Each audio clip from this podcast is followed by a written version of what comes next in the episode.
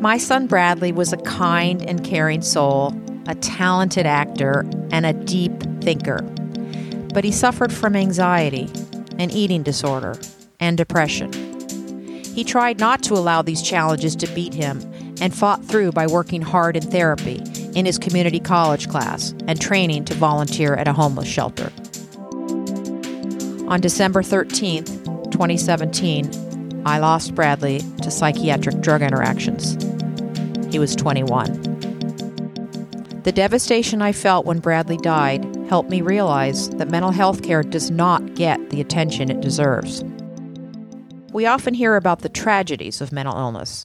Instead, I want to focus on success stories. So I began having open conversations with young adults who are getting through despite their mental health struggles. Depression was a very stigmatized word.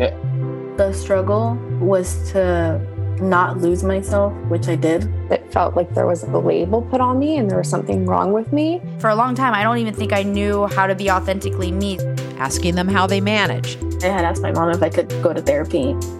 Cultivating my conscious connection with God or with a higher power. What gives them hope?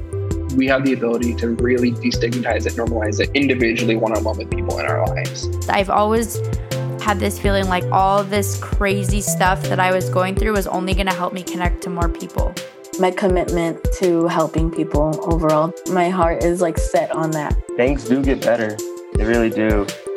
And how they define success for themselves. Success is not about achievement. Success is about fulfillment. The two parts of me had to coexist and had to work together. Yes, it's an illness, but I also see it as a strength. You have made it through 100% of your bad days. Welcome to Getting Through Stories of Resilience. I'm Andrea Sonnenberg. Subscribe to Getting Through wherever you get podcasts.